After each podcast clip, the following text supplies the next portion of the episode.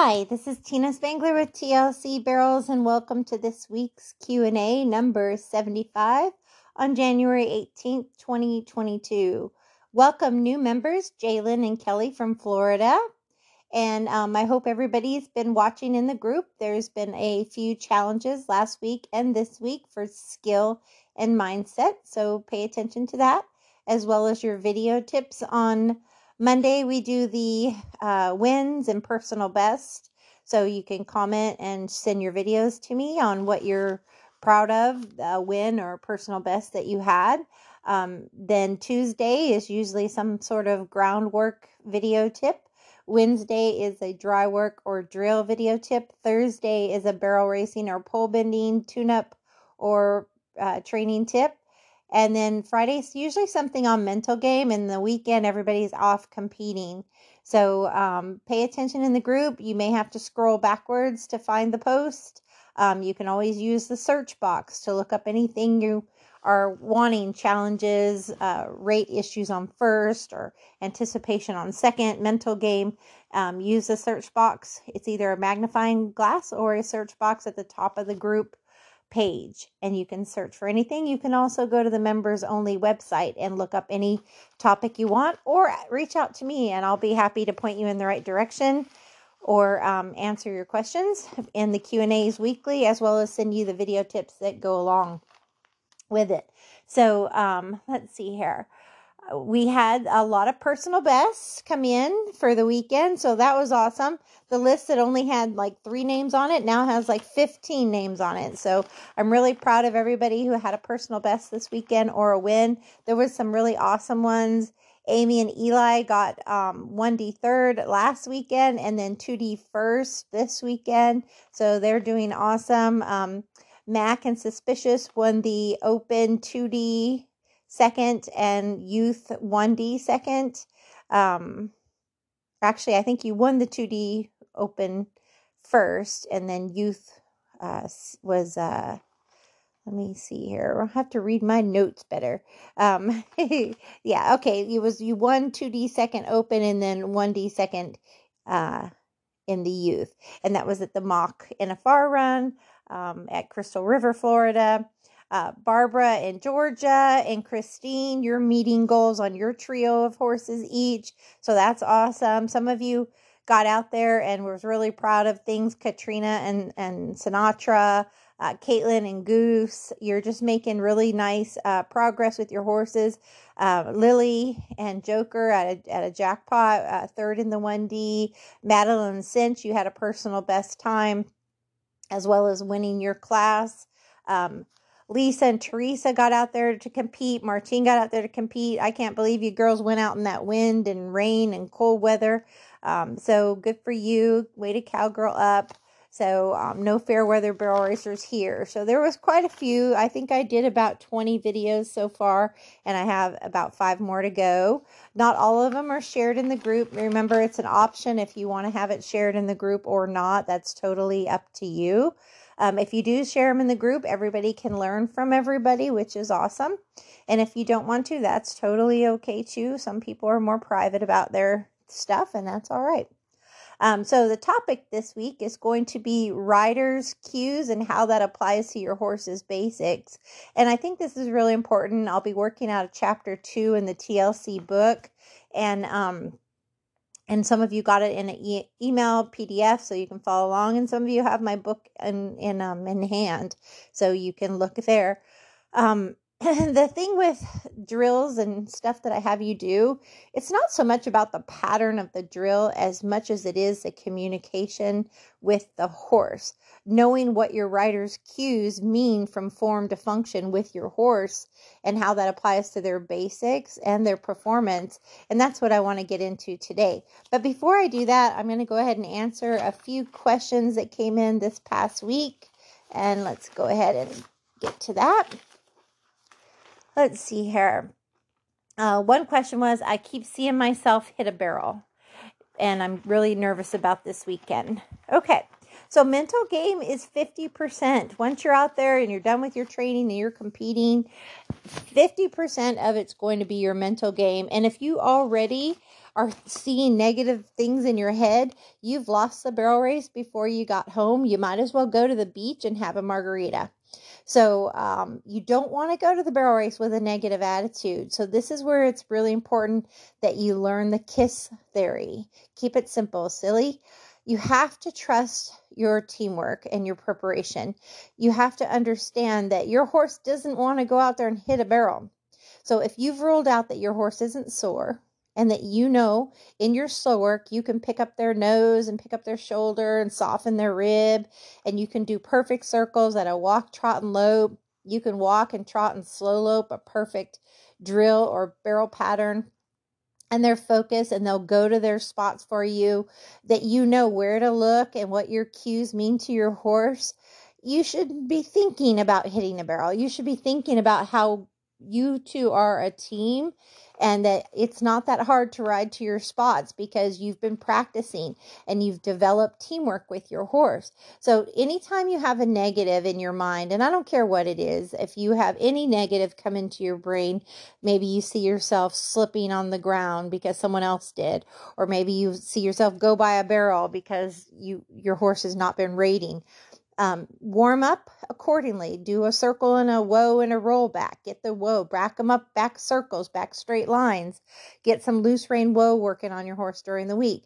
Um, if they're anticipating, do some drills that get them to go around a barrel, like all lefts, all rights, or the D pattern, instead of cutting you off, or big circle, little circle, single barrel. Um, you know, practice walking the pattern, just walking or sit jogging the pattern, and knowing that you can rate straight and pick up your horse's nose and shoulder and ride their hindquarters to spot one, two, and three, and that they'll ride all the way around the barrel without anticipating. Work on riding looking deep, straight or longer up into the hole or at the fence line, riding square.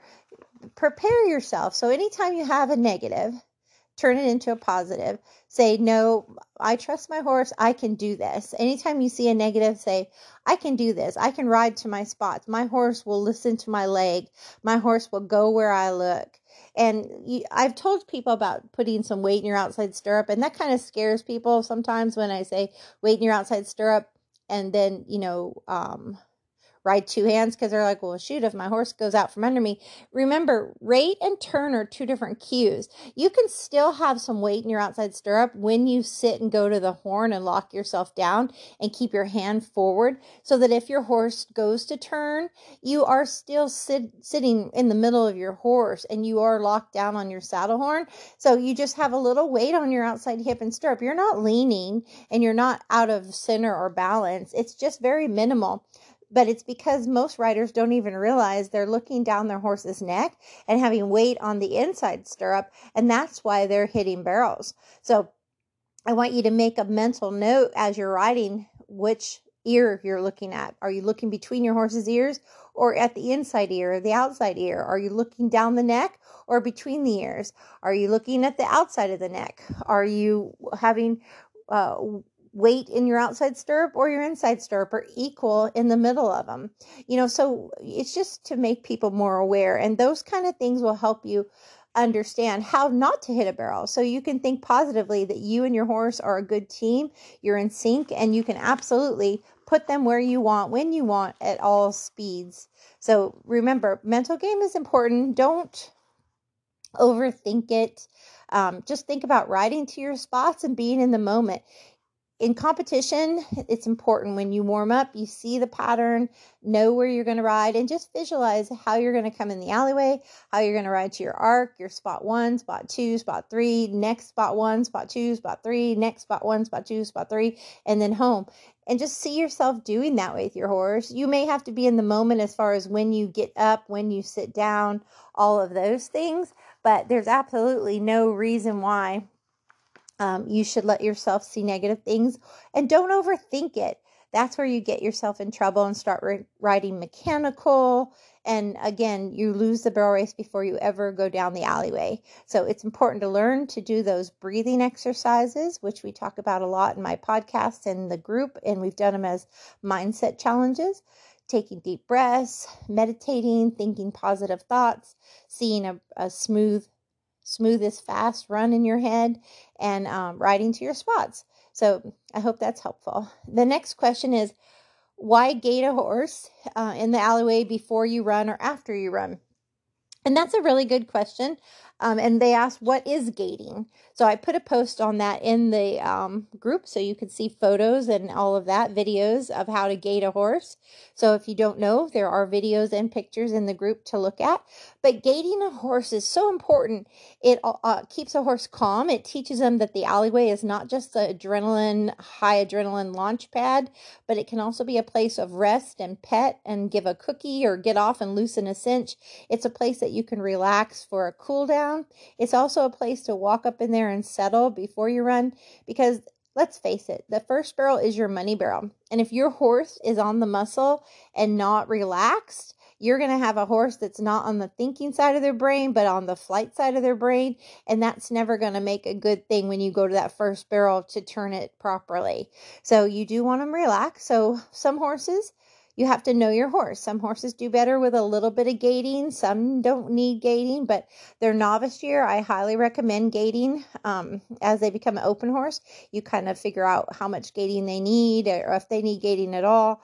But definitely after your run, um, you know, remember if you do go in there on a drag, get out of the way before they're done with the final barrel, smoothing out the pin so you don't hold up the barrel race. Have good um, barrel racing etiquette. But be the sixth person in every time after the fifth horse runs and they're coming running home from the alleyway. This way, your horse will think they're up, and then as you walk in the alleyway, the tractors will turn on, and the horse can eventually identify with that possibly. But the idea is more so that they hear the horse running out of the alleyway, and then you're heading to the alleyway, and they're thinking, "Oh, we're up," and then you go in there and sit and relax and pet them. That's called gating. That's called scoring, and it teaches a horse to stay calm, and it will avoid having alleyway issues down the road. So um, you can also, after you get done with your run, go back in on your drag or the falling drag and mentally cool your horse out too by hand walking them and get off in the alleyway. Um, or after you know, or you can just ride them down cool and then go back in the alleyway and loosen the cinch, whichever way you prefer. Um, again, it just is a good way to go in the arena again, hop off on the alleyway, loosen that cinch, and let them know, hey, good job. So, again, if you're running multiple horses, that's kind of hard to do. If you're only having one horse, that's a good time to take advantage of that. Mm. Okay, had to get a drink of water, sorry. Next question. Uh, how do I know if I'm ready to do WPRA?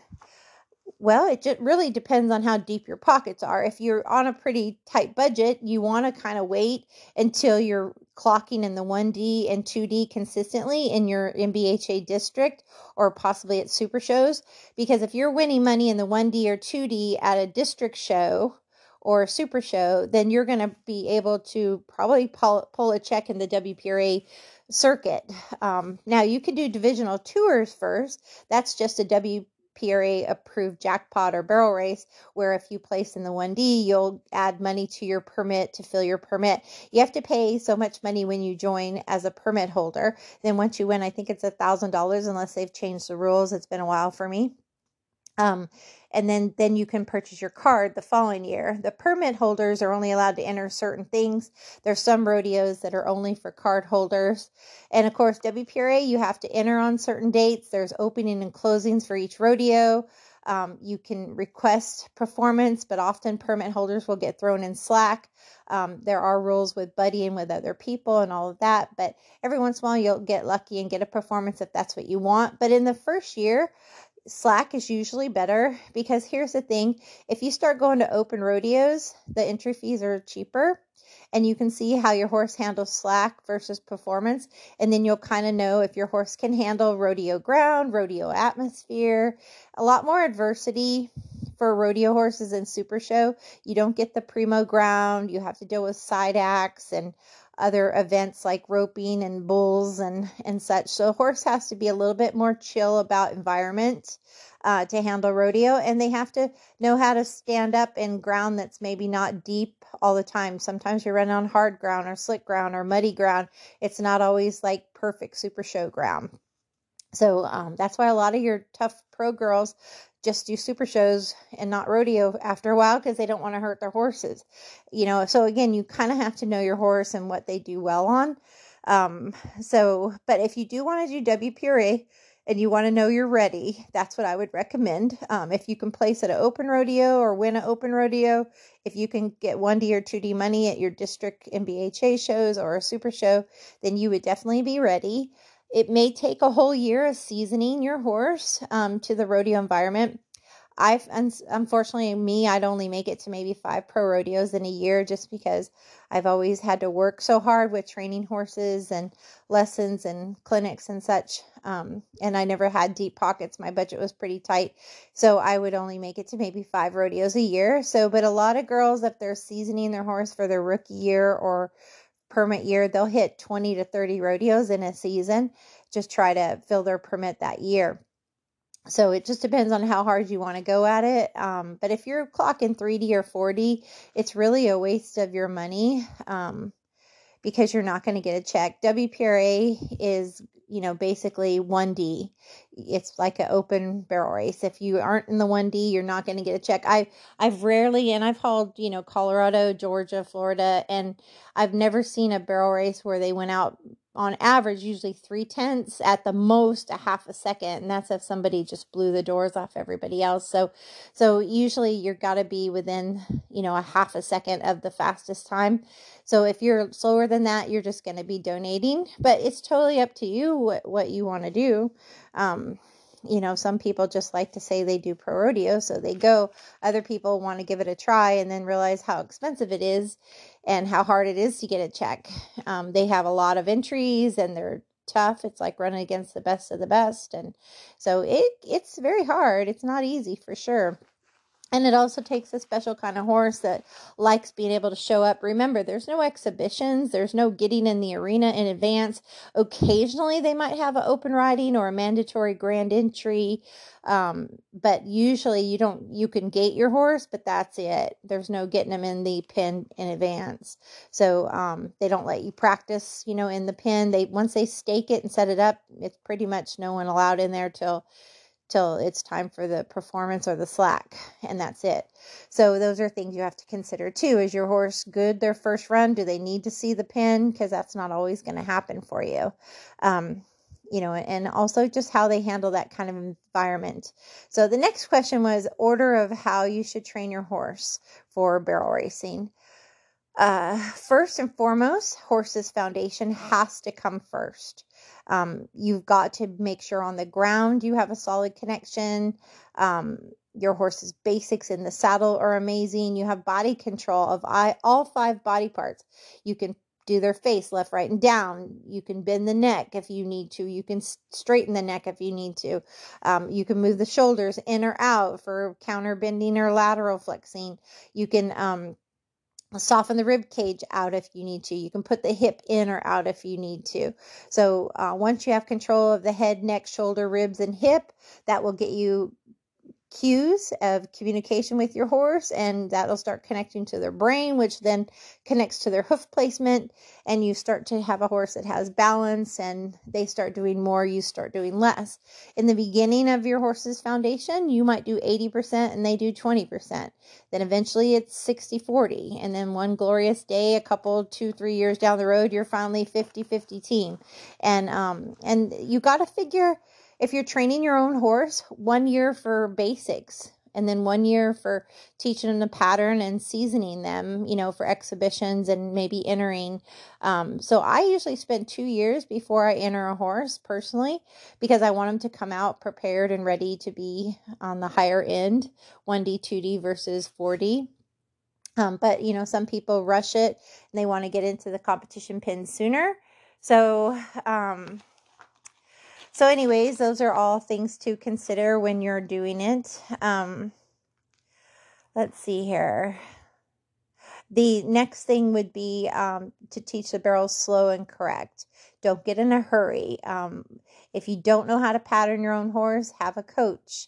Take lessons, go to a clinic, read a book, watch videos, um, you know, uh, put your horse in training and take lessons with your horse, whatever you need to do. But it should be foundation dry work, drills, and then barrels. If you can lope all of my TLC barrels, um, drills, and dry work, if you can walk, trot, and lope all my drills, then you know you're ready for the barrel pattern. If you can't lope the D pattern, if you can't lope single barrel, you have no business loping the barrel pattern yet. So those are all things to consider. So the next question was about saddles and saddle pads, how to know if you're putting them on correctly.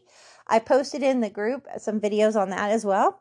And I like to put my pad on and kind of rock it a little bit and let it kind of fall into the groove. I like a contour pad it oftentimes because it'll fit nicely with the withers in the back and and just sits on the back real nice. Um, and then I throw my saddle on. I make sure it's even at, with the pad left, right, front, and back as ni- nice as even as I can. Um, if you ride a treed saddle, you can make a tent with your pad under your saddle horn. If you ride a treeless, you can still kind of put a couple fingers under there just to make sure it's not crooked or pinching.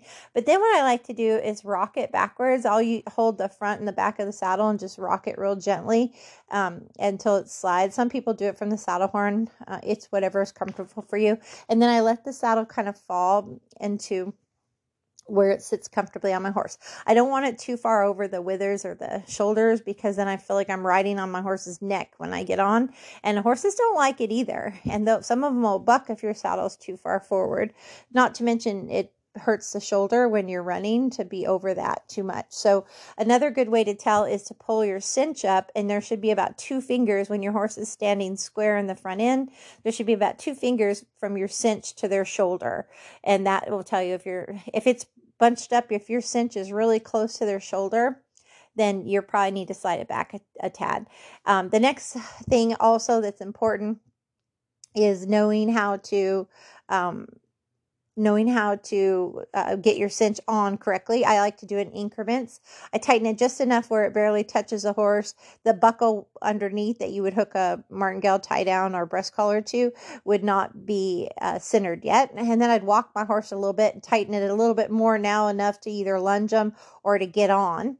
And then after I walk or trot five or 10 minutes, I'll tighten it one more time. And that's how I tighten in three increments. So I don't make a horse cinchy. I don't make them want to bite or kick or, or pin their ears at me or set back worst case scenario on the trailer and hurt themselves things like that so so those are all important and i did put a video and photos in the group for that let's see the next question um, I'm not a very confident rider with my novice horse like I am with my open horse, and I don't know what to do about it. And I work a full time job, and a lot of times it's dark when I get home, etc. Okay, so the answer to that is um, if you don't feel comfortable on your horse, do not enter your novice horse. If you haven't been able to ride that horse three or four times during the week and you're going to haul your open horse on the weekend and you've pulled some long hours at work and you just couldn't get your novice horse ridden, don't enter him. Just ride him around, warm him up like you're going to, you know, lunge him if you have to, but ride him around, warm him up, get him rode, and then maybe you can do an exhibition slow. At least he got, you know, the weekend rides in, even if he didn't get the weekend rides, and he's still learning. The other option to that is find a trainer that can ride him for you during the week and you just pick him up and ride him on the weekends. At least he won't be fresh, he'll be tuned up, and then you still have to bond with him, but at least you'll have a horse that's maybe a little bit more advanced and further along. Um, but I do I do think it's really hard for people who work full time jobs away from home and and to be able to um, to be able to go and and you know compete on the weekends. If you haven't ridden three times you're not going to feel prepared even on your open horses and it's not fair to them. They could you know tear a tendon uh, pull a muscle you know they'll be weekend warriors and out of shape too. It'd be no different than you going to run a marathon if you don't even uh, jog during the week. You know it's just not going to be good deal so um, if you're not regularly exercising so so those are definitely things to consider um, you know but but uh it is a tough situation. That's why you know i think people that work full time having you know one horse two horse max is probably ideal. Anything over that, you're really going to be working yourself pretty hard.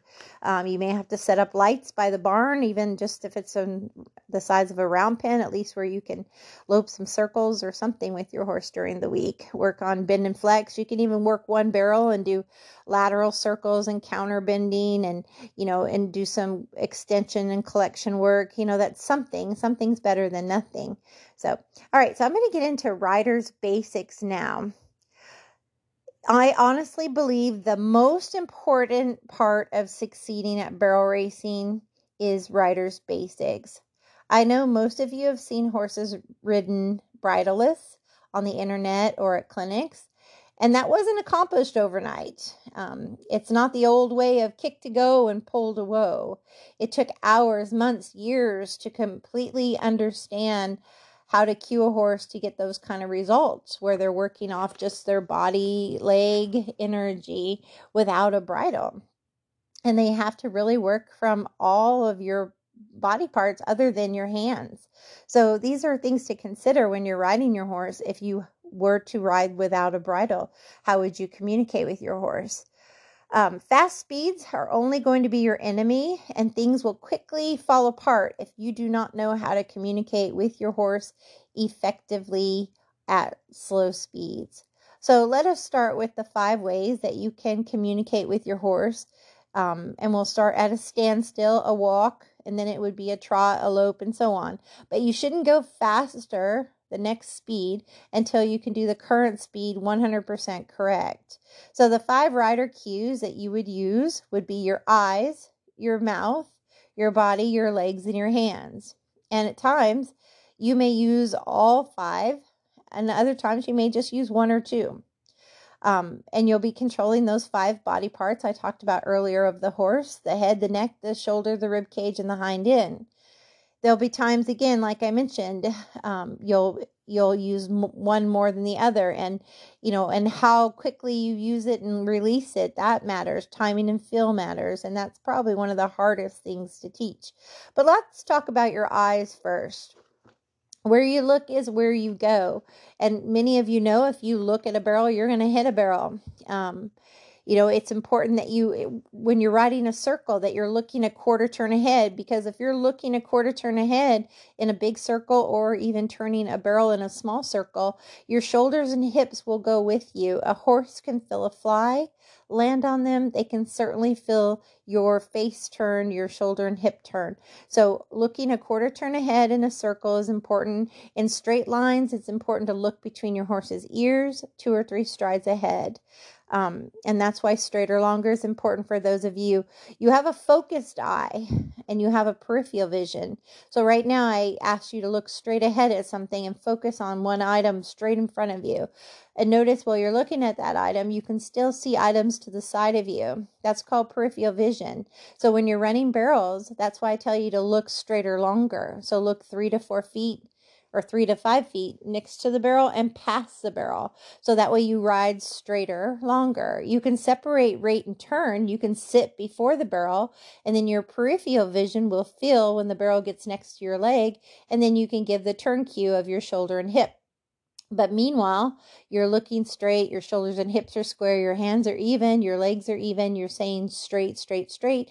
Okay, I'm going to sit for rate. So rate, but don't turn. Rate and turn are two different cues.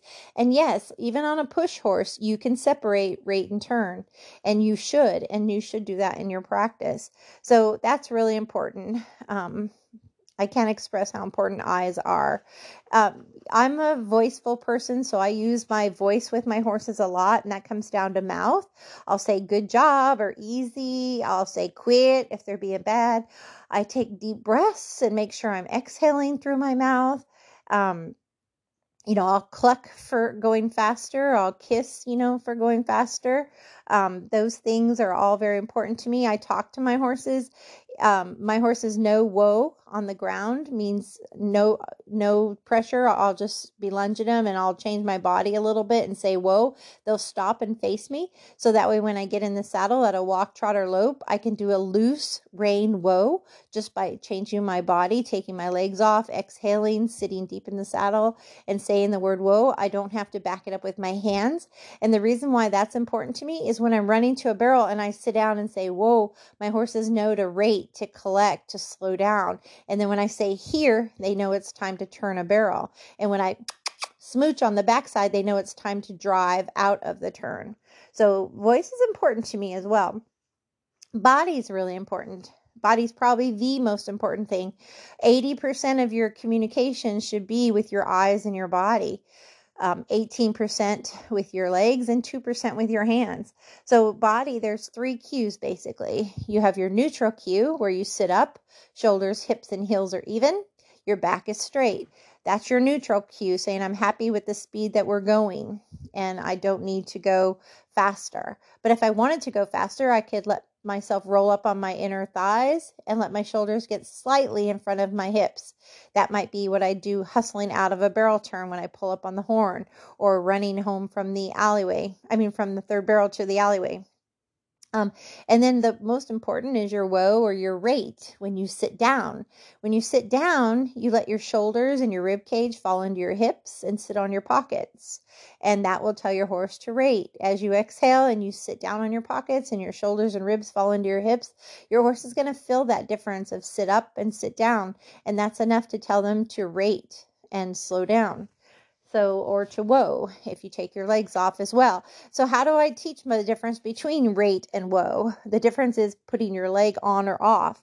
If I just want to rate, I will sit with my leg on. If I want to whoa, I will sit with my leg off. So, that makes a difference there. So, that's pretty simple. Three basic cues. You know, um, you can back it up by pushing against your saddle horn with the palm of your hand in your turns. That will help you really lock down for your rate going in or around your barrel. And then you can pull up with your fingers on your horn to help you get up and leave a turn with power with your horse. Um, the next thing is uh, legs. There's really three leg cues and maybe a fourth that I would use, but three main ones. Um, inside leg by the front cinch controls shoulder and rib. Outside leg by the back cinch controls hip. And then I'll also use scissor legs. And scissor legs is a combination of inside leg front cinch, outside leg back cinch. I'll use that if I'm looking to get a lead departure or if I'm trying to get shoulder and ribs out and keep hip in. And I always use give and take pressure. I always use from my calf first and then my foot, and I'll use my spur last. Um, so that would be the most important thing. Um, so that's scissor legs. So those are my three positions. Um, I would use inside leg by the back cinch if I wanted to disengage a hind, the hip or the hind quarter. I would use inside outside leg by the front cinch to square a horse up, leaving the barrels to straighten their shoulders. Um, and then of course there's the scissor legs, like I mentioned.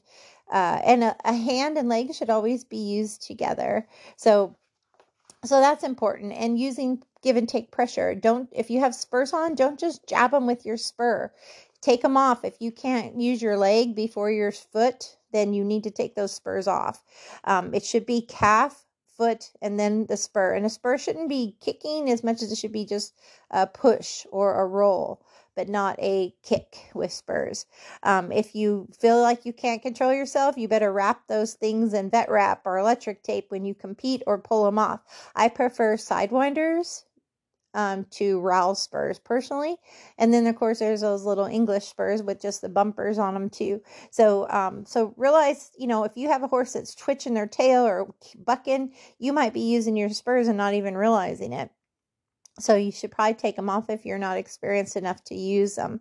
Um, I watched a lady once have her horse bleeding on his sides.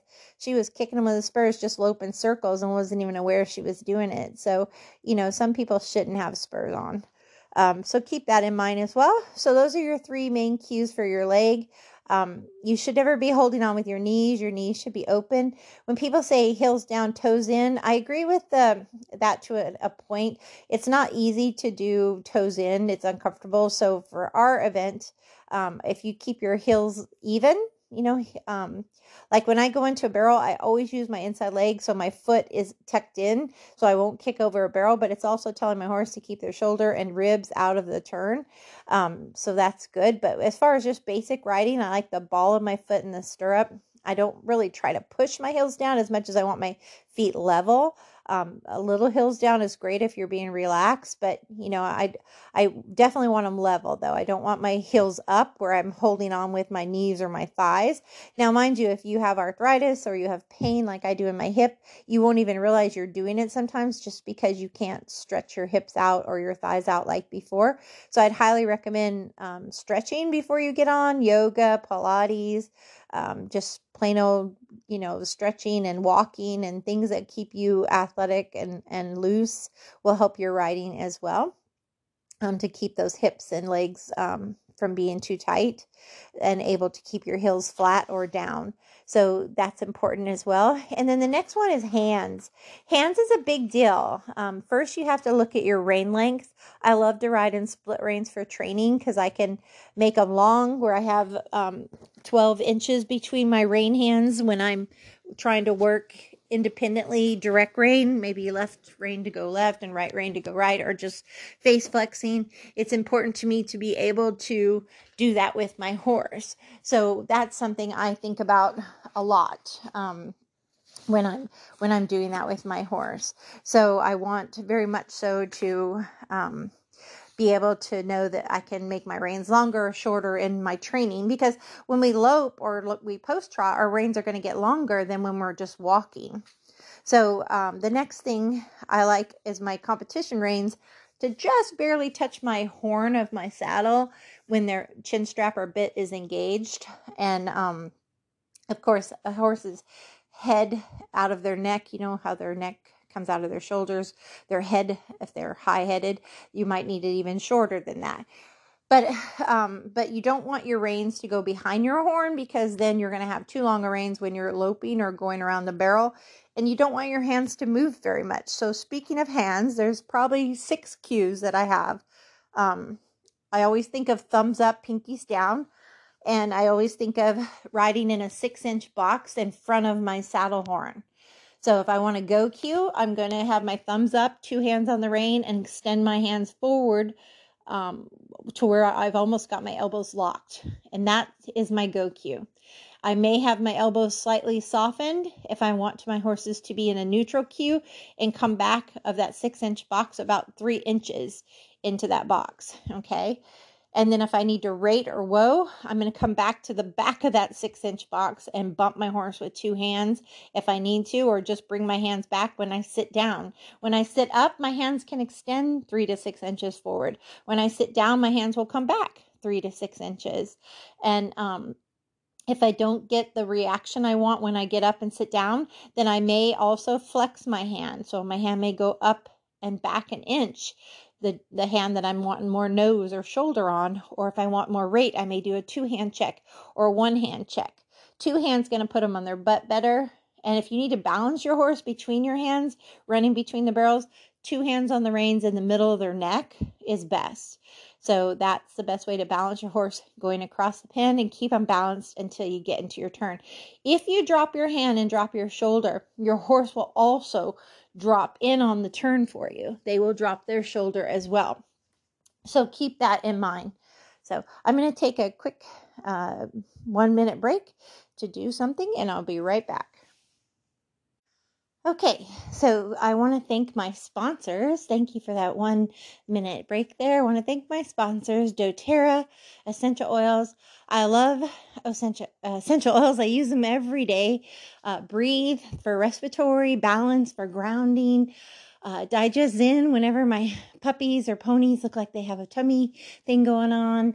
Um, there's just so many. I use the lemon and the orange in my uh, cleaning the house or in my drinking water. Um, golly, there's probably at least five oils I use per day. Uh, the deep blue for soothing, I use it for the horses after a hard workout, for myself for sore muscles and aches and pains, arthritis, etc. Uh, so, anyways, doTERRA has awesome vitamins too, minerals, omegas. They have really nice products. They're all uh, very uh, well tested, so you don't have to worry about adulterated things in there. Um, you're getting pure uh, oils that have been harvested correctly and tested thoroughly. So I just trust the company, and that's why I use them. Dynamite Specialty Products is one of my favorites. It is um, a company that is actually one of the few mills in the United States that's certified as a organic holistic mill and they have feed as well as dog, cat, llama, you name it, human products. I do take um, their products. They've got a uh, quite a few things. I love their green drink every day to get my vitamins and minerals for energy, and it has mushrooms and all that stuff in it. So it's like getting your veggies in a cup, which I really like. Some people like protein in a cup. I like my veggies in a cup. So it's my favorite green drink to have one a day, keeps the doctor away. And for the horses, I love the free choice minerals and salts. There's four of them. You put them in their stall or shelter. They eat what they want when they want. So when the hay changes, the weather, the grass, the seasons, um, their stress level, you might see them go after the two to one or one to one calcium phosphorus versus going after the um, the salts like the pink natural salt or the black enzymes with all of the uh, Ismine with all of the electrolytes in there. So I also love the probiotic. My horses get that daily. So I feel like their gut's healthy and that makes for a strong immune system. I don't feed a lot of feed. I give them maybe a cup just so I can give them their daily vitamin mineral um, that's chelated amino acids that is called dynamite. I give them that. They also have a TNT product, which has a free and easy joint supplement and the vitamin all in one for the barrel racer who wants to have their amino acids and their joint supplement for easy feeding in one cup a day pelleted form. That's really nice as well. Uh, Dyna Spark is a really nice organic blackstrap molasses electrolyte liquid that you can give to them um, as well. Miracle Clay for ulcer prevention and treatment um, is calcium bentonite and they just have so many amazing products. So, anyhow, just wanted to let you know uh, those are TLC sponsors that I use personally. And if you need them, reach out to me. I can get them shipped to you direct, wholesale, and you can just pay me via one of the cash apps, PayPal, etc. So, all right, back to hand position. Um, there's six hand cues I like to be in. You have the neutral, where you're holding both reins and they're about never higher than your horn, never lower than your withers. Okay. And then you want to be able to have them in a neutral position when you're sitting up and you're happy at the speed you're going. And then you would have a go cue where you extend your arms with both of those hands. Okay. If you have a lazy horse, you may even flex from the go cue or flex them from the neutral cue. And that's where you just kind of tuck your pinky under or bring your hand up and back an inch or just up an inch, depending if you have a lazy horse or a free runner. Now, if I'm working on collection rate, my hands are going to come back closer to the saddle horn, never behind the horn, right in front of the horn, never lower than the wither. There's some places you don't ever want to go. You don't want to go chest high. You don't want to cross your withers. You don't want to pull out to your thigh or over the barrel out to the side. You don't want to plow rein. Plow reining or pulling to your thigh makes a horse stiff and front endy. Uh, crossing your withers slows them down and causes them to dump in on you harder on that front end, lose forward motion. Um, so, and it's also pinching of the face. You want a nice even flow from the bridle to your hand to your elbow. And it should be one nice straight line. You shouldn't have a, a big change in that area. Um, so anyhow, everything should be done with give and take pressure. I always like a body and leg cue to back up a hand cue. I like to think of whispering with my hands and talking with my body and my legs. So so those are your three main cues. You have a go cue, a neutral cue, and a whoa or rate cue. And then you can add those flex cues. Lateral flexion will come from the go or neutral position. Vertical flexion will come from the whoa position. So if you need a horse that needs more whoa, your hand's going to be back in the whoa or rate area, and then you're going to come back and up an inch with that as well. So those are your main cues for your hands. Um, if you need to get a horse that's just not collecting and you need collection and lateral bend, that would be the fifth way to do it. You would be sitting deep and do a two hand check and a one hand check, two hand check and a one hand check. And you would probably alternate every eighth of a turn in your slow work in circles to two hands with your seat and one hand with your hand and leg. And that will go vertical, lateral, vertical, lateral. You can also do that on pole bending. You can do vertical where you're next to the pole to square them up and lateral when you want to weave between the poles. So that helps for pole bending. Um, so you have those main things. Like I mentioned, you have lateral flex from neutral, lateral flex from forward, and then uh, lateral flex with vertical collection. And then you have those three cues. So those are your six main things. Um, it is important that you pay attention like for backing some people just pull on the reins but it should be more than that it should be um, using your body your voice and your hands are like a wall they're not pulling, but they make contact so they don't go forward. But your seat and then your alternating feet, left foot, right foot, for each step your horse takes will help them come back. So your hands are kind of given taking like a wall that has a little flexibility to it. Your body and your voice and your alternating feet is what gets your impulsion and your backing. If you just want vertical flexion at a standstill of your horse's face, you would only use your hands. Your legs would be off and you would say, whoa and use two hand pressure until they give. Start with pinkies, ask slow, increase pressure until you know two finger, three finger, four finger to maybe have to bring your elbows back an inch. Um, and then when they give, release quickly and reward and build off of that. When you're walking and asking or trotting asking for vertical, you want four things to happen. You need to now not only use your hands, but also your seat and your legs. And you're looking for the horse to not only break in the pull, but to shorten their stride, shift their weight to their hindquarters, and lift their top line. And of course, that's not going to happen the first time you try. In the beginning, if you can only get one inch of their face to flex vertically for one second and release and build off that, you can. And then slowly in time, you'll start to add more once they understand to break in the poll or vertically face flex, then you can start saying, okay, slow your feet down, shorten your stride.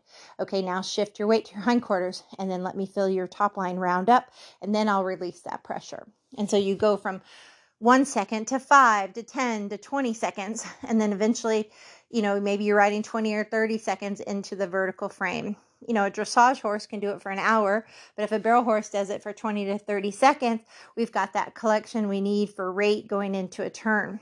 So those are things to consider. Um, balance is extremely important for a rider. If you're balancing on the reins, you need to do more core exercises and learn to balance on your horse from beneath your belly button, independent of your hands and your legs. It comes from your core, your stomach strength, your your seat, and um, that's the main thing. So um, pay attention to that as well. Your seat should never be slapping the saddle. If you have air between you and your saddle and you're not posting, you need to work on your balance, maybe riding without stirrups. Um, in the saddle or with a bareback pad, whatever you feel most safe. Uh, learn to sit back more, tilt your tailbone under you more in the beginning. Soften your ribs and your shoulders into your hips and sit back a little bit more. You don't really want your shoulders behind you as much as you just want to be sitting on your pockets and tucking your seat under a little bit more. Um, but you should not be running and turning fast on the barrel pattern if you lack balance in the saddle. Some people use miracle seats um, because they have limitations in their body or age and muscle. Um, but Pilates, yoga, a combination of strength training, flexibility training, and aerobics is all really important to be your best. Um, when I was going all the time, I was really fit. I'd ride six to eight horses five days a week and compete on three on the weekend. So I was really fit. Now that I don't do that, I'm going to have to add more stuff to get back in shape. Walking, stretching, all of that with a bad hip limits my ability to get certain things done, but you have to learn to work where you're at. And um, so if you're not in shape, start finding ways to get yourself in shape because balance is key to have good hands and good rider cues. So I can't finish talking about that without mentioning how important it is that you have balance as a rider. Um, and you shouldn't be going fast until you do. Sometimes people buy horses that are too fast for them, and the horse will learn to have bad habits because the rider lacks poor equestrian skills such as balance and good hands. Um, you want to be told you're a rider that doesn't get in a horse's way, that you have soft hands and a good seat. Those are all compliments that you're looking forward to as a rider. So that's going to kind of close up on rider cues for today. And I will talk a little bit about more about horses basics and foundation next week's Q&A. Um, as I close, I want to talk about um, mental game quickly before we go into the weekend. There's 10 important things that you need to remember. You may want to write these down. If you have my record keeper barrel racing journal, you can get it on Amazon. There it's in the first or second page of it. Mentally preparing for competition. Mental toughness to me is when success um, success is when preparation meets opportunity. So if you prepare and then you go, you will succeed. Um, if you don't go, you can't win. If you don't prepare, you won't win. So success is when preparation meets opportunity. Remember that. Number one, set realistic goals. Don't set expectations so high on yourself, like I have to win money or I have to win today, because you won't ride as well. You'll be better off to think of two goals like riding to your spots and using to your leg, using your legs.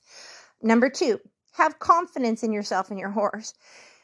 Instead of being reactive if something goes wrong in your warm up um, or in the alleyway, change it into a positive and just start thinking about riding to your spots, breathing, talking to your horse, that kind of thing. Um, trust the training that you did, trust your warm up, trust yourself, and go for smooth, you know, and just smooth is fast. That's really important to remember.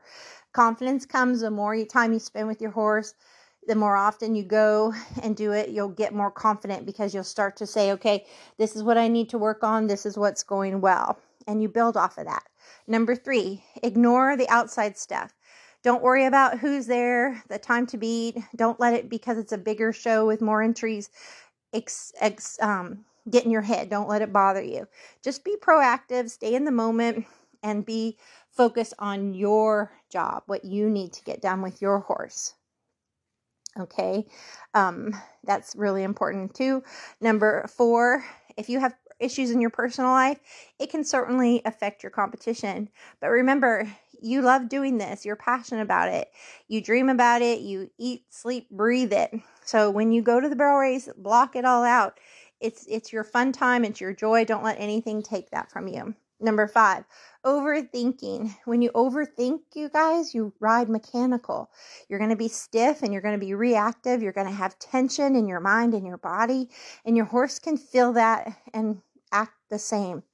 It's best to be relaxed, trust your training and your game plan, and let it happen. Be in the moment and just ride to your spots. Remember to take those deep breaths before your run. You've already visualized a smooth run.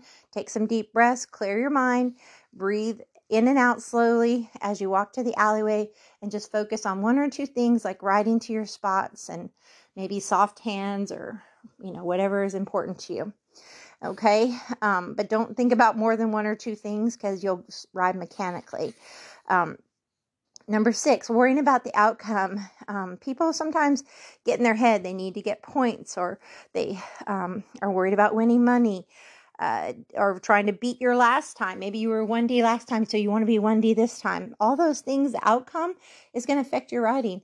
Just focus on your run running your race and you'll do fine. That's be- that's best. You can't control anything else because what if someone runs the fastest time of their life and beats everybody by three tenths?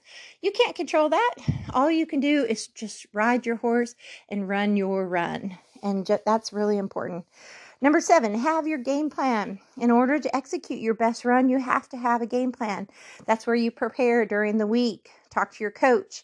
Know what your strengths are. Know where you need to improve on weaknesses. Know what the um, ground condition is, where the stakes and the markers are, timers and such. Have a game plan how your horse should work in that pin, how you're going to warm up, um, you know, the alleyway, the, the arena, etc. Number eight, psyching yourself out. Don't compare yourself to others. Don't try to run like someone else. Trust the run you've developed for you and your horse. Set realistic goals, okay? Just one one small thing is a win. If you do one little thing right, that's a win and you build off of it. If you have mistakes, you learn from them and you fix them the next time. That's what during the week is for. You compete and then you go back to the drawing board during the week and and build off of that. We're never perfect, but we're always striving for improvement, you know, and that's what we're looking to do. Number um, nine, worrying about what others think. Um, uh, did I do number eight? Psyching yourself out? Yeah, I already did that. Number nine, uh, worrying about what others think. Sometimes people worry about what others think about them. They want to be respected. They want to fit in.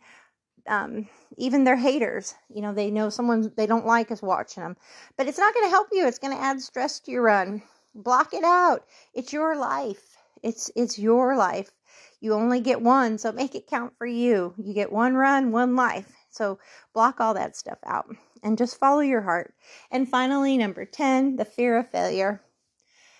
Uh, I think that's a big one. Sometimes the fear of losing or making mistake making mistakes in your run can lead to tension in your mind and body. It's going to affect your attitude and your focus. You've got to learn to let go of trying to be per- perfect or the fear of losing and replace it with thoughts of confidence and just executing your goal for that day and that run. So, I hope that's helpful and thank you guys for listening. And as always, ride with heart. And God bless.